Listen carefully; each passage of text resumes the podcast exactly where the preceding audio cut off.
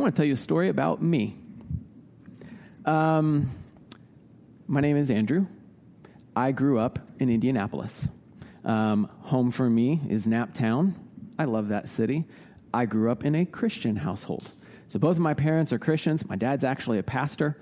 Uh, my mom, uh, she during our growing years, she actually did home renderings uh, by hand, so not with a computer.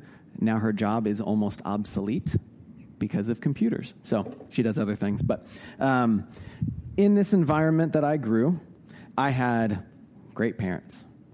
I had great siblings. I had great friends. I had a great church, great neighborhood, great school. It was great, great, great, great, great, great, great. It was all wonderful. At age 10, in this wonderful little environment that I grew up in, I became a Christian. I heard God's call in my life, and I got baptized at the age of 10 in a black Boomer Esiason jersey where everybody else wore normal things. I was the preacher's kid who really stood out. And, uh, and so at age 10, I thought, okay, like I know what Jesus is about. I know that I need to be saved. And I followed him. I said, I'm in. I'm in. And I was baptized. But after making that confession, after receiving the Holy Spirit, after being baptized, I still didn't feel at rest. And now I'm not just talking about age 10, you know, the inner workings of a 10 year old mind feeling that, oh, woe is me. No, it was, you know, the continued years of my own brokenness and realizing it wasn't all fixed yet. See, I still wanted to be right at all times and in all possible ways. I was always competing on the inside. I was always uh, trying to see who was superior, my younger brother or I. Um, I felt that I knew more than my parents most days, uh, my youth leaders. I thought I had everything figured out, and I wanted to correct everybody. But in this correcting and in this habit, I never felt at rest. I was always churning. I was always anxious. I was always feeling ugh on the inside. And on the outside, I was your very stereotypical holier than thou, do all the right things, smile on my face kind of kid. Um, you thought I was probably an arrogant jerk, and it's fine. I don't judge you now for thinking that of me. Um, but um, as I was going through these feelings that were unsettled and not at rest, I began to subtly ask Did I not did I not say the right words when I became a Christian? Like, did I say them out of order and did it not count? Um, did the baptism not take?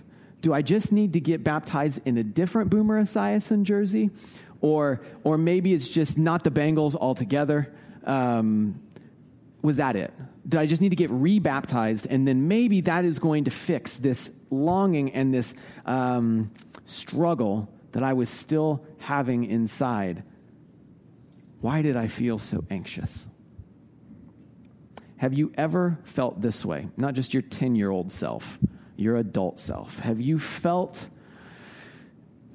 uneasy, lacking rest, wanting something more?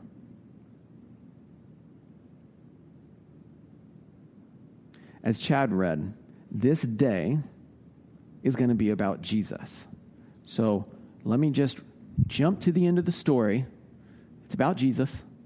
He's wonderful. He's greater than everything, and we're going to spend some time talking about him. But how does Jesus, who he is, what he's done, what does that have to do with rest? What does that have to do with you and with me finding that rest and what do we do with it? What do we do with what God has given us and called us to? Would you all join me in prayer? Lord, I thank you so much that we get to, to go into your text, we get to talk about you, we get to look at you. Be with every single one of my words. Let the words from you land on hearts turning eyes towards you. Move in this place. Let us see you. We love you. In your name we pray. Amen. Okay, so today we are in the book of Hebrews. We are in the middle of a series called Greater. And we are going through the book of Hebrews. Pastor Russell has done two weeks on it now. And we're jumping in here at chapter 3. So if you haven't been here yet, or as a refresher, this is a letter from an unknown author. It's only guesses at this point who the author is. And they are writing this letter to the Israelite or the uh, Jewish people who have now come to faith in Jesus Christ. Now, they're Jewish, so they know their Jewish history really well. More on that in a second. These people who have come to faith in Christ, it's a relatively new thing. And uh, it's before we can look at this and know that um, this is before Christians are starting to be persecuted to the point of death. Because uh, Christianity and the persecution against Christians uh, in that first century did grow to the point where they were killed for their faith. We're not there yet. So we're right before there, and they are in the midst of suffering. They are in the midst of what is persecution developing for their faith. And the author of Hebrews sees what they are experiencing, and he wants to give them words of encouragement and ways to live day to day. So, this is the audience that he is writing to. If I was going to write to you a letter and encourage you how to live your faith, I might try, for those of you who are Houstonians, I might try to bring up the legends that are Hakeem and Clyde. I want to go with what is beautiful in your past and stories that you are familiar with and make you smile and go, oh, yes, I remember. We actually walked into, was it Chipotle? I think it was Chipotle, and there was a lady that had a shirt on and it just said Hakeem and Clyde and Vernon and I think there was one more name and Rudy. And Megan's like, I want that shirt. And I was like, I have no idea how to find that, honey. But um, it sparked something in her because it was part of her own history. It was a part of, of who she was. And so, if I was going to write a letter to you all, I might mention these people because you're like, oh, I see that. I know that. I'm very familiar with that. For the Jews, their Jewish history, all that we read about in the Old Testament, was near and dear and very familiar to them. And so, the author of Hebrews goes back to a story they are very familiar with. So, let's jump back there. He or she uh, writes to them about the Israelites who came out of Egypt. Now, for a brief history lesson, the Israelites uh, had gone to Egypt during a famine at the end of Genesis. They had begun to thrive and thrive and grow and grow, and they had grown so much that the Egyptians said, We don't like this anymore. They're getting too big, they're getting too powerful, and they enslaved them. For 400 years, the Israelites were slaves in Egypt. And God reaches out to his people and says, I am going to pull you from this land, and I am going to send you to a land. I am promising it to you. The clever name is the promised land. It was, it was really difficult. Um, this promised land, it is a land flowing with milk and honey. I will be your God. You will be my people in this holy land. You will be provided for. I am going to care for you. You will be at rest. And so God then comes in and judges the gods of Egypt through miracles, putting those gods in their place and allowing all the people to see these gods that you are worshiping, I am greater than they are and he silences his foes. He works these crazy miracles again, frogs uh, covering the land, gnats covering the land, darkness, the Nile turned to blood, the firstborn child died. It was insane. And God draws his people out of Egypt. And the Egyptians don't just say, Oh, we're kind of sad to see you guys go. They're like, Get out of here. Get out of here. Take all your stuff. Take all of our stuff. We don't care. Just get out. Get out. And then when they leave, Pharaoh and his people say, You know what? Hmm, I actually kind of want you to come back. So they chase after them. God does this crazy miracle where he parts the Red Sea. Israelites go free through. It collapses back on the chasers of the Egyptians. And now Israel is on their way to the promised land.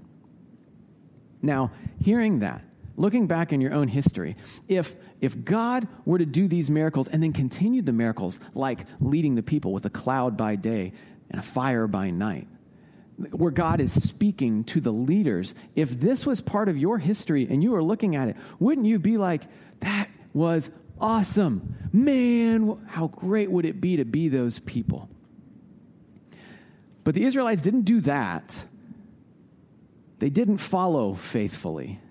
Instead, when God did all of these wonderful things, all they did was gripe and complain. Why don't we have food? Why don't we have the luxuries we had in Egypt when we were slaves? It was so much better. Why did you bring us out here to die? And they constantly, constantly complained. Our passage refers to what they were doing as a lack of belief. These are the words in this passage uh, that we have today in Hebrews 3 and 4 that describe these Israelites hard hearted, rebellious, provokers. They provoked God to anger. They were faithless. They were evil. They were unbelieving and they were disobedient. These are not words you ever want to describe you or any of your friends. These were their, their fathers. The fathers of the people receiving this letter were people who rejected all that God did, and they never entered his rest. Look at chapter 3, verse 7. Therefore, as the Holy Spirit says, I just have to stop there because this is super exciting. Therefore, as the Holy Spirit says, it doesn't just say, as God says in scriptures, it says, as the Holy Spirit says. So if we're reading this, this is telling us that the Holy Spirit was both the means and the medium. He was the voice who spoke and how the voice was spoken to us through Scripture. Today, if you hear his voice, do not harden your hearts as in the rebellion on the day of testing in the wilderness, where your fathers put me to test and saw my works for 40 years. This is the Holy Spirit speaking. He just said, Me, my works. The Holy Spirit is God. Verse 10 Therefore, I was provoked with that generation.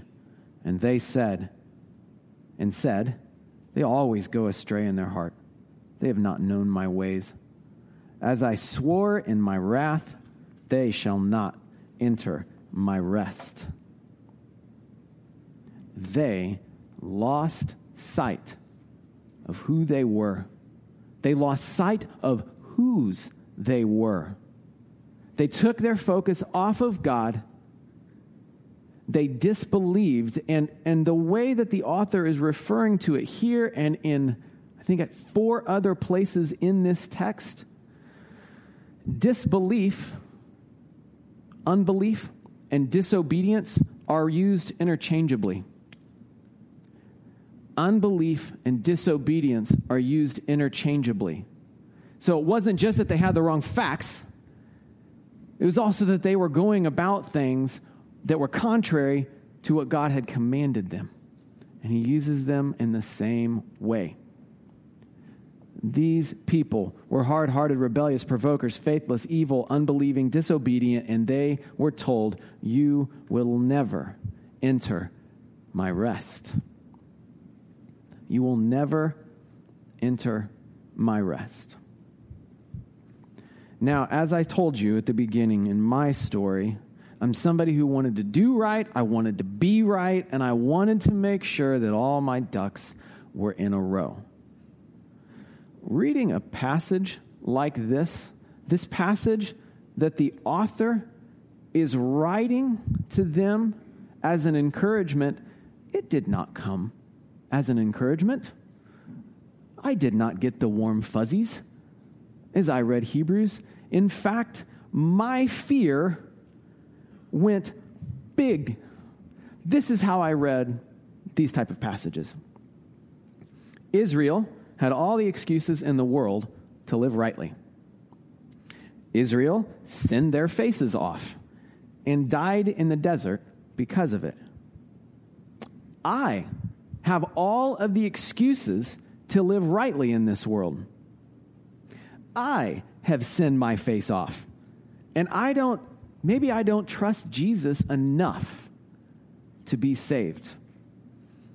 And so, I'm going to die in the desert because of it. That's how I felt. And when I read this, I was scared because I would just read this and I would highlight all the parts of this text that come across as a warning that talked about the disbelieving, the unbelief, the disobedience that leads to death.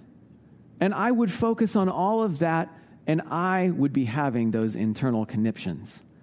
I walked about with a smile on my face like everything was fine on the outside, but on the inside, I had no rest. I was anxious. But the author of Hebrews, he started out with the most important thing that I glossed over in all of my fear. Chad started our day reading from this text. Look at verse 1. Therefore, holy brothers, you who share in a heavenly calling, consider Jesus.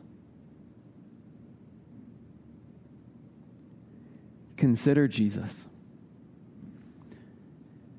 Everything that flows in the rest of chapter 3 and chapter 4 sits under this command. Consider Jesus. Listen to what our writer says about Jesus, continuing on in verse 1. The apostle and high priest of our confession. Jesus was essentially the first apostle, the one bringing the news about himself, the one showing others this is the new thing. This is the fulfillment thing. This is what you've been looking for. As Jesus would say, it's me. It's me. Jesus is also the high priest. Now, I would love to just camp here and talk about the high priest, but I would then be stealing Russell's sermon for next week because that's the end of chapter four and most of chapter five and at least a few chapters after that. So we're going to get there. Just hold on, be excited, just anticipate it wonderfully. Jesus is the apostle, he is the high priest, he is the one who is over the house of God. If, okay, imagine, again, we go back to the rockets and we think of wonderful rockets. We think of Hakeem and we think of Clyde. And when those men sit courtside Everybody gives them the standing ovation. They're excited to see them there. They're excited because these are the forefathers, the best of the best of the Rockets. The writer of Hebrews is doing the same thing. And he starts in verse 2 Jesus, who was faithful to him who appointed him, just as Moses was also faithful in all God's house he dropped the Moses line. Everybody's like, oh, yes, Moses, Moses. We love Moses. Moses is wonderful. Moses was the leader who brought us the law. He is the revered figure. We love Moses. And so, just as they're reading this and hearing it, just as they get the head nod going, okay? You can see it. Oh, Hakeem, yeah. Moses, yeah. Verse 3 For Jesus has been counted worthy of more glory than Moses. Did you like Moses? Did you think he was awesome? Jesus has him beat. Jesus is greater than Moses. He has been counted worthy of more glory than Moses. Jesus is greater than Moses. In chapter 4, they come back and Jesus says, Remember Joshua? He didn't even complete it. What Jesus did is better than what Joshua brought. Joshua brought the people into the promised land. He was supposed to be the one that brought them into their eternal rest. And it says in chapter 4, he brought them to the land, but rest never came. Rest was promised as something that was going to come later. Jesus was greater than Joshua. So now the readers are saying, wow, Jesus, the, our estimation of him continues to grow. All the people that we love and adore in our history, the greatest of the great, Jesus has them whooped. He is worthy of more glory than Moses. He is worthy of more glory than Joshua. Who is he? He is the ruler of the house.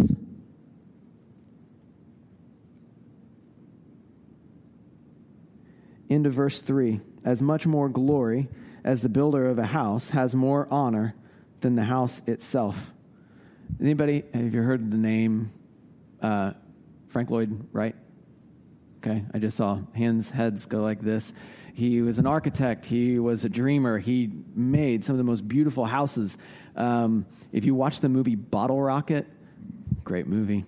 Um, that house is filmed at a Frank Lloyd house that is in Dallas. Uh, I think it's the closest to where we are now. You can see it. It is glorious. It is wonderful. He designed these houses. But why are these houses awesome? I mean, they're beautiful, they're wonderful, but they're awesome because he did it. They're awesome because he made them. We refer to them as Frank Lloyd Wright houses for a reason.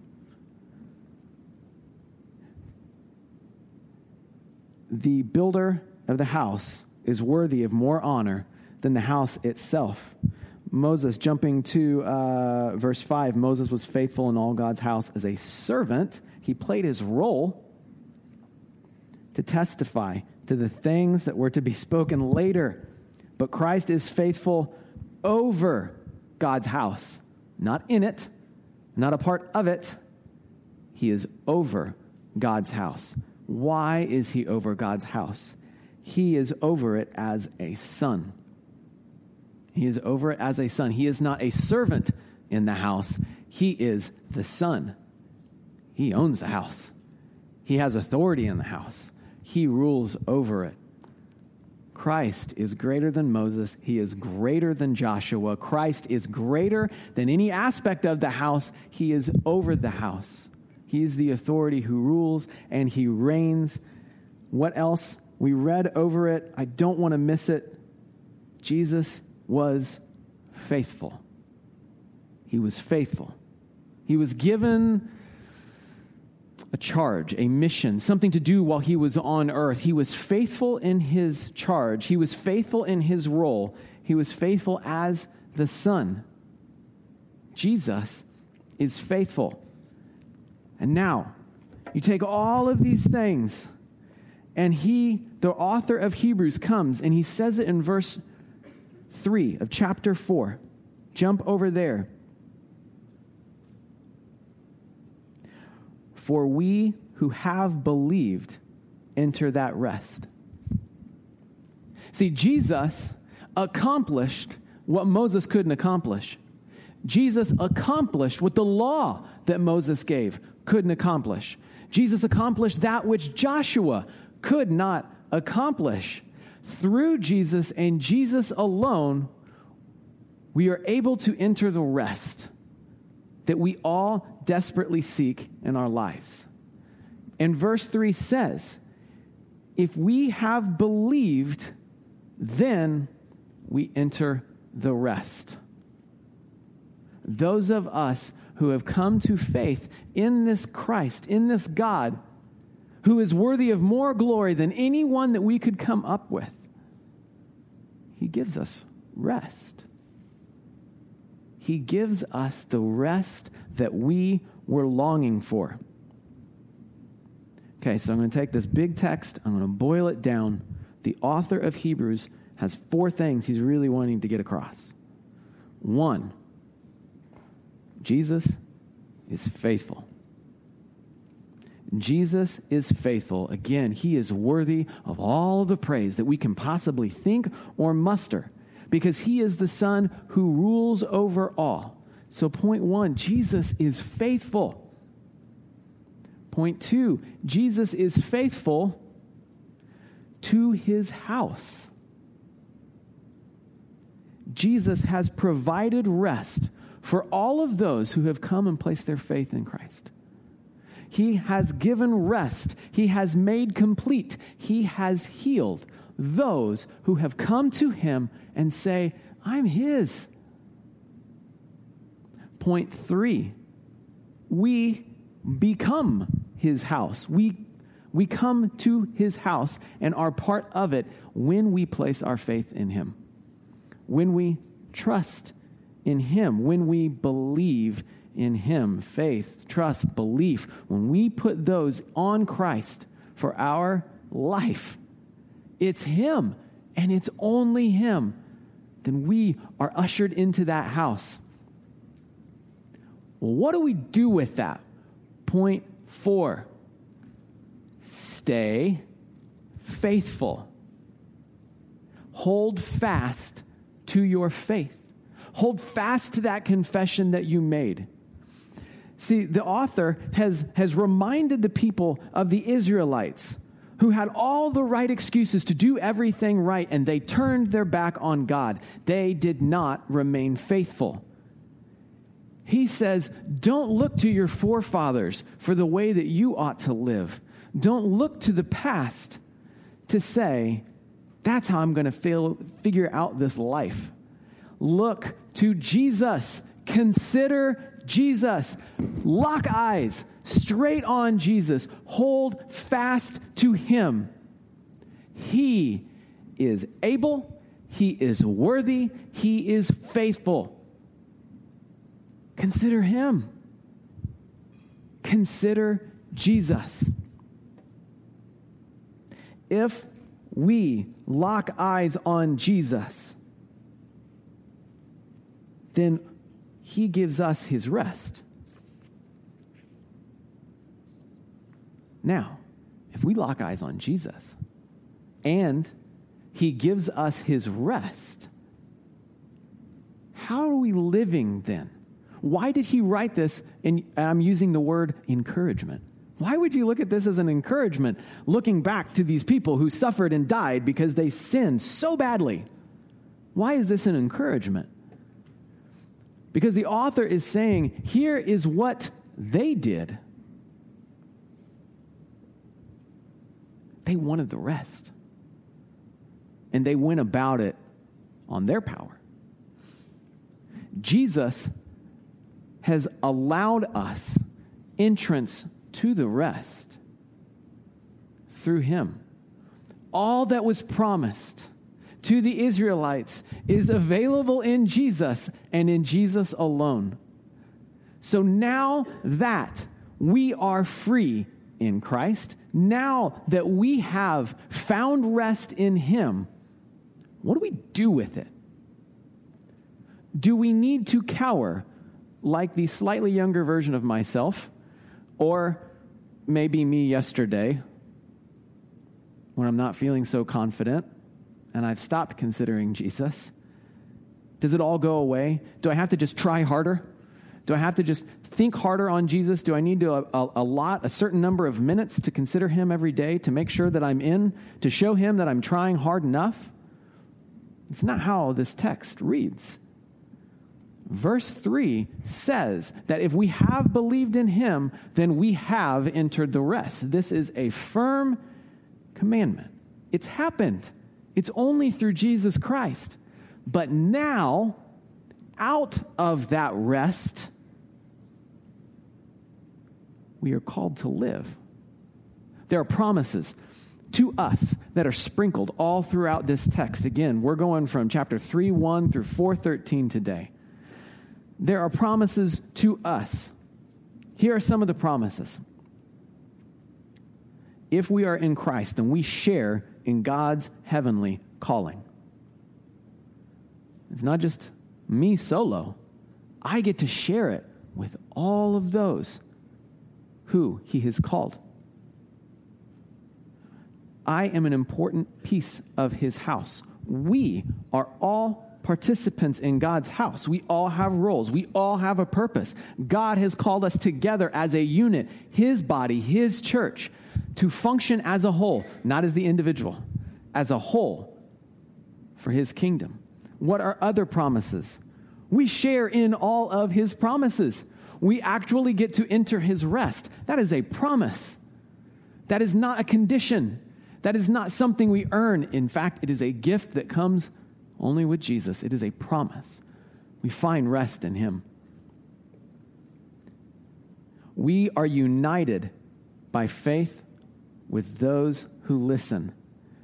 If you want to enjoy going through uh, verses 316 through 19 uh, later, um, there's this interplay between those who heard and those who listened.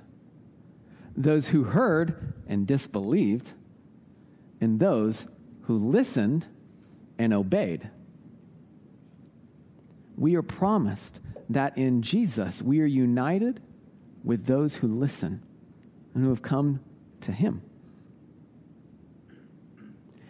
And it's touched on here, it's touched on in Hebrews, it's made more clear in Ephesians and in John, but I don't want to miss this because it's crucial. We are promised the gift of His Holy Spirit.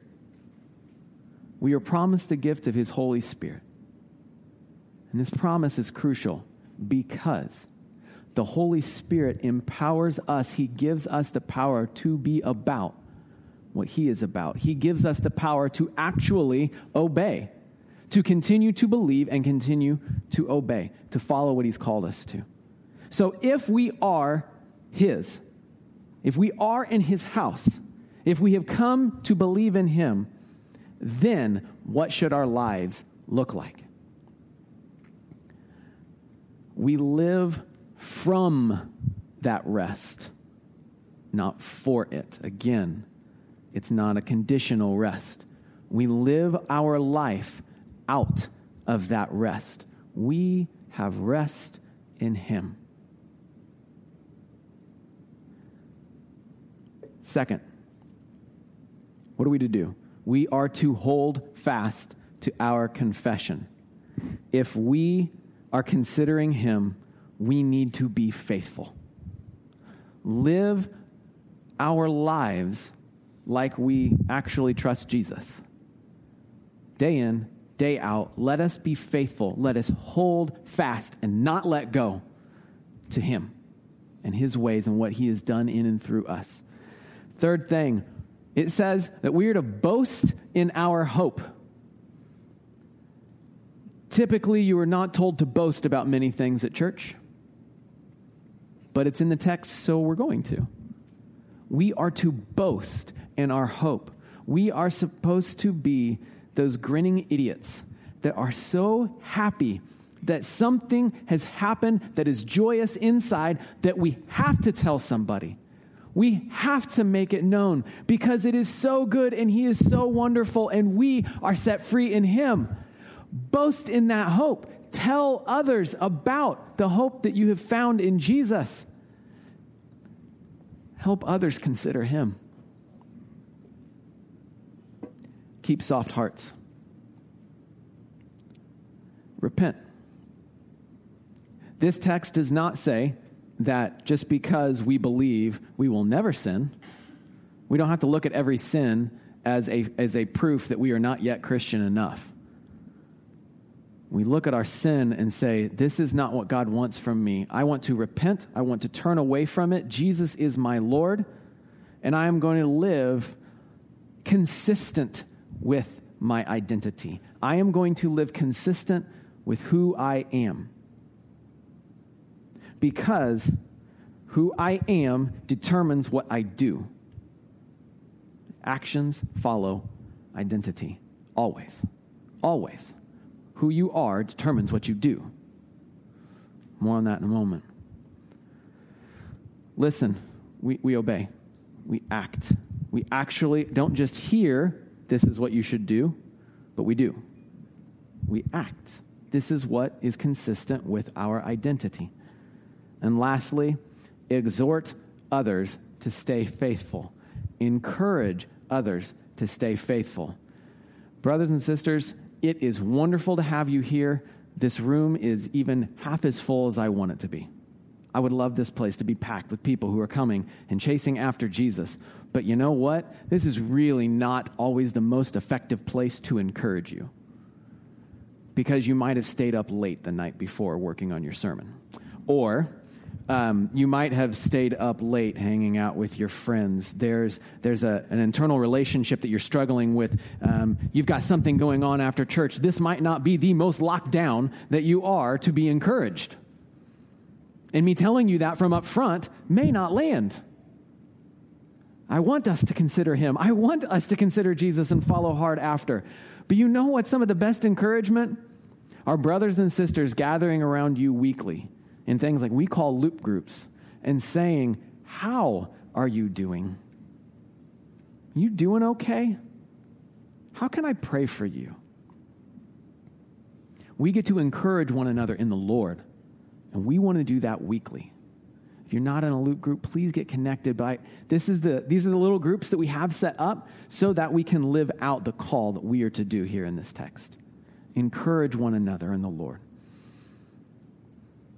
See, when I was a child, I thought that my belief and that my actions were two different things. And I was always worried do, my actions show that I'm not a Christian? And I didn't see that who I am did determine what I did. Instead, I was focusing over here on what I did without really focusing in on who I was. The author of Hebrews is drawing everybody who is reading this, and thus all of us who are hearing it right now. This is who you are. You are a part of his house. Jesus is over this house. Jesus is faithful. Consider him. And through his Holy Spirit, we are empowered to live out of that rest and to live faithfully in the world, inviting others to experience a piece of life with Jesus Christ. Would you all bow with me? Lord, I confess at this moment, I don't always feel faithful. Frankly, Lord, even while pinning this, I, I thought a lot about my 10 year old self and how different I don't feel sometimes, that I still am racked by doubt and worry. Lord, I ask that you, in your peace and presence, really descend hard on our hearts.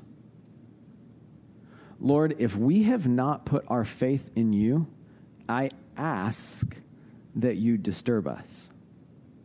I ask that you let us see that we are not at rest and that we are in need of a Savior.